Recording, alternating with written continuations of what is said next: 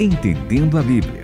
As respostas para as suas perguntas a respeito da palavra de Deus.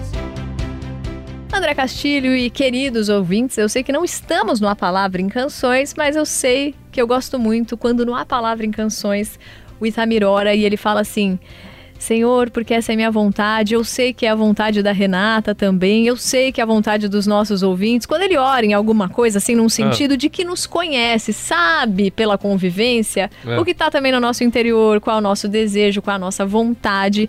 Isso porque a gente caminha junto, ele vai me conhecendo, eu vou conhecendo ele, vou conhecendo você. É um privilégio nós conhecermos uns aos outros. Mas será que vai ser sempre assim? Não vou falar o que eu acho, tá. porque a gente vai responder uma pergunta do ouvinte sobre isso. Então, eu primeiro quero mandar um grande abraço a você que está nos ouvindo, nos acompanhando, e a você, Renata, e a você, Itamir, que estão aqui do meu lado, por eu ter o privilégio de conviver, de conhecê-los, de andar com vocês. Olha, então me dá licença entrar nessa conversa, nesse bate-papo de vocês dois, Pode porque vir. eu também quero dizer o seguinte: eu os conheço muito bem. E é um privilégio? É um privilégio, oh, privilégio, a comunhão que nós temos, ah, o fato de a gente poder conhecer um ao outro, isso só é possível porque o Senhor tem nos dado essa possibilidade, né? Nós somos membros do mesmo corpo, nós somos órgãos, né, do mesmo corpo. Nós somos membros da família de Deus e essa membresia faz com que a gente se conheça mutuamente. Hoje quem trouxe a pergunta foi o João Carlos, de Feira de Santana, na Bahia. E ele gostaria de lançar aqui uma pergunta, esse foi o termo, para o quadro Entendendo a Bíblia. Nós iremos conhecer, né, reconhecer os nossos familiares no céu.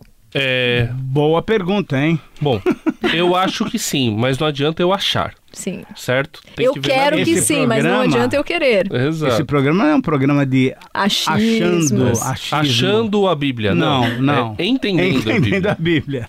E aí nós então, temos pelo menos três versículos que podem nos ajudar a entender essa questão. Vamos. Um deles está lá em Lucas, capítulo 16, uma parábola que o Senhor Jesus conta. E a parábola é a parábola do rico e do Lázaro. É, rapidamente, eu vou contar essa história, depois eu vou pedir para o André ler alguns versículos dessa história aqui. Certo. Era um homem rico e um homem pobre, um mendigo chamado Lázaro. E aí, muitas vezes, até esse pobre com alguns problemas de saúde e tudo mais, e ele vinha mendigar então para comer algumas coisinhas que sobravam, né, naquelas festas, naqueles banquetes que o rico que o rico dava. A partir daí, ah, chegou o dia em que um dia Deus trouxe o juízo para o rico e para o Lázaro, isso é, trouxe eles para a vida eterna ou para a existência eterna, vamos dizer assim. E aí o que aconteceu foi que o rico foi para o inferno porque não era alguém justo, não era alguém que cria em Deus, e o Lázaro foi para o seio de Abraão, para o céu. E aí eu queria que o, que o André agora lesse para nós o versículo 23 em diante do capítulo 16 de Lucas, se você quiser, uh, João Carlos, atente para essas respostas e esteja com a Bíblia aberta também para acompanhar a nossa conversa. No inferno, em meio aos tormentos, o rico ergueu os olhos e viu de longe Abraão e Lázaro junto dele, e clamando disse: Pai Abraão, tem misericórdia de mim e envia-me Lázaro para que molhe na água a ponta do dedo e me refresque a língua, pois estou atormentado nestas chamas. Muito interessante, porque ele está descrevendo o seu problema, né, que é uma vida assim uma existência longe de Deus, uma vida no inferno, mas eu queria que você repetisse novamente esse comecinho do versículo que você leu, porque ali para mim já dá uma dica de que haverá esse reconhecimento. Lê outra vez, por favor. O rico ergueu os olhos e viu de longe Abraão e Lázaro junto dele. Então, então ele reconheceu, ele reconheceu, ele estava no inferno, isso é, ele estava já uma vida, uma existência após a morte física e reconheceu não só reconheceu o Lázaro, que ele já convivia com ele, mas até conheceu o Abraão. É uma coisa muito interessante. E a partir daí a gente percebe que há possibilidade desse reconhecimento. Eu sei que alguns irmãos vão falar: "Ah, mas isso aqui é uma parábola", né? Mas será que Jesus daria uma mentira numa parábola? Pois é, é, o, é que alguns podem dizer ah, é que ele está usando o contexto da época, a cosmovisão É. da época tal, mas é porque eh, talvez se fosse algo importante dizer que não nos reconheceremos, É, acho que talvez isso faria. estaria Teria citado sido de algum. Exatamente. Então, agora, é, o que é interessante nesta parábola é esse contato. A gente sabe que o propósito, na verdade, é dizer: olha, os profetas e a lei são testemunho suficiente para que alguém reconheça Jesus como Salvador, Sim, né? sim, E, sim. e transforme isso e possa se arrepender dos seus pecados. Agora, existe outro texto, porque esse texto é do ponto de vista de quem está no mundo dos mortos, Isso. no inferno. Será que tem algum texto que poderia nos reforçar que no céu nós nos reconheceremos, professor Tamir? Eu acho que há uma dica muito legal que o próprio Senhor Jesus está dando para alguém que ainda está vivo, de que a gente vai ter um certo reconhecimento. Quando a gente abre a Bíblia em Lucas, capítulo 23, quando o Senhor Jesus ainda está vivo, mas já está na cruz do Calvário, morrendo para nos perdoar os pecados, há uma conversa ali na cruz entre Jesus e os dois ladrões. E um deles, então, dá uma palavra muito legal de arrependimento, né, André e Renata? Ele está abrindo o coração mesmo. Olha, eu fiz errado e tal, então nós estamos sendo punidos com justiça. Capítulo 23, versículo 41. Mas esse homem não cometeu nenhum mal e ele reconhece em Jesus aquele intermediário que pode nos ligar com Deus. Ah, Renata, leia para nós no, nossa Bíblia a mensagem, o versículo 42 e o 43. Então ele disse: Jesus, lembre-se de mim quando o Senhor entrar no seu reino. Jesus disse: Pode ter certeza, hoje você irá comigo para o paraíso.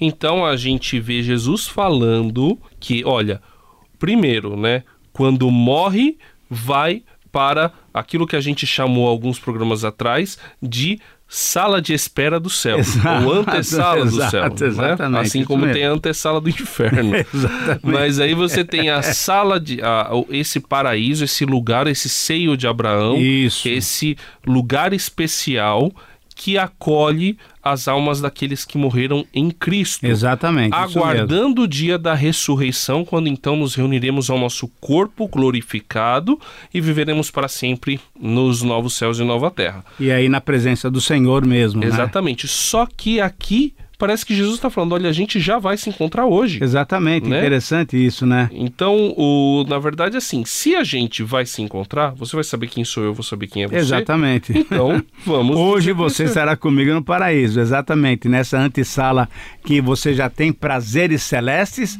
mas é hoje, você vai me encontrar, você vai se, ó, você vai olha, ei, peraí, eu conheço essa, esse pessoa aqui, ah, ele estava na cruz comigo, então, é exatamente isso daqui. Continue conosco, Entendendo a Bíblia. E tem mais um texto que também serve de consolação pra gente, né? Pessoas que perdem entes queridos normalmente no momento de enterro, coisas assim, a gente cita aquele texto que fala que é pra gente ficar tranquilo, porque essas pessoas estão lá guardadas, seguras. E esse versículo é lindo, né, Renata? Muito. Primeiro aos Tessalonicenses 4, versículo 13. Todavia, irmãos, não queremos que sejais ignorantes em relação aos que já faleceram, para que não vos entristeçais como os outros que não têm esperança. Eu assisti um vídeo há algum tempo atrás de uma pessoa que é ateia, e essa pessoa dizendo: Eu fui num enterro recentemente e vi os cristãos, aqueles que creem em Deus, consolados, diferente do grupo Sim, que era ateu que estava desesperado. Então, quer dizer, o ateu mesmo reconhecendo que o fato de você crer em Deus te dá esperança, e é isso que o apóstolo Paulo fala. Aqueles que têm esperança são consolados pelo quê? No versículo 14: Porque se cremos que Jesus morreu e ressuscitou, também devemos crer que Deus, por meio de Jesus, vai trazer juntamente com ele os que já faleceram. Afirmamos pela palavra do Senhor que nós, os que ficarmos vivos para a vinda do Senhor, de modo algum precederemos os que já faleceram, porque ouvida a voz do arcanjo e ressoada a trombeta de Deus, o próprio Senhor descerá do céu com grande brado, e os que morreram em Cristo ressuscitarão primeiro. Depois nós, os que estivermos vivos, seremos arrebatados com eles nas nuvens ao encontro do Senhor nos ares, e assim estaremos para sempre com o Senhor. Portanto, consolai-vos uns aos outros com essas palavras. Então, para que o consolo se a gente não se reconheceria? Exatamente. Se tanto faz, Exatamente. se eu sei quem é ou quem não é. E outra, né? Eu acho que é que essa vida que a gente já tem indícios dela é tão maravilhosa que a gente tem curiosidade para saber os detalhes. Mas como é que vai ser? E que corpo que eu vou estar? Eu vou poder conversar com ele? Eu vou poder ficar perto de tal pessoa? Principalmente daqueles que a gente sente saudades, né? Ou que foram embora cedo, gente que perdeu criança, por exemplo. Mas ela vai ter. O corpo vai ser como criança ou não? A verdade é que muito a gente só vai saber lá no grande dia. Mas é como a gente comentava aqui, né? Se tivesse indícios de que não, seria um outro tipo de vida e que a gente de fato nunca ia saber quem é quem, acho que isso estaria de alguma forma aqui mostrado na Bíblia também, né? Parece-me que a Bíblia então nos dá algumas dicas bem interessantes de que nós nos reconheceremos. Agora, com certeza, as lembranças serão diferentes das lembranças que nós temos aqui. Hoje, quando a gente se encontra, por exemplo, eu e o André, estamos aqui na rádio já. Nós dois já convivemos quanto tempo? É 15 anos, né? 15 anos, por aí. Eu já estou na rádio há muito mais tempo. Mas aí, vamos imaginar, uma vez o André vai viajar, fica um mês fora. Depois, outra vez, a Renata também vai sair de férias, vai ficar um mês fora. E aí, a gente se encontra e fala, poxa, que legal e tal. Você lembra aquele negócio que aconteceu? Recordamos situações que a gente viu aqui. Agora, quando nós nos reencontrarmos lá no céu, com certeza não são, não serão essas essas recordações dessa vida terrena aqui. Nós nos reconheceremos, mas com certeza estaremos alegres, contentes, porque estamos diante do Senhor e poderemos ver então situações muito gostosas de que fomos reconhecidos pela graça de Deus e assim termos a salvação e a vida eterna juntos. Vamos curtir uns aos outros, Que legal. sabendo quem nós somos, salvos por Jesus Cristo. É, Vamos curtir e compartilhar o amor de Gostou Deus. dessa daí? Amém. Aleluia. E o que vai nos ligar muito mais do que as nossas lembranças, né? Mas aquele que salvou a todos nós. Isso vai ser o nosso maior motivo de celebração. E a gente espera te encontrar e te reconhecer lá. Ó, foi o ouvinte lá, ó. Um beijo pra você que mandou a pergunta pra gente. E esperamos também a próxima através do e-mail ouvinte, arroba transmundial.com.br, pro WhatsApp 11 974 181 456. Entendendo a Bíblia, com Itamir Neves, André Castilho e Renata Burjato. Uma realização transmundial.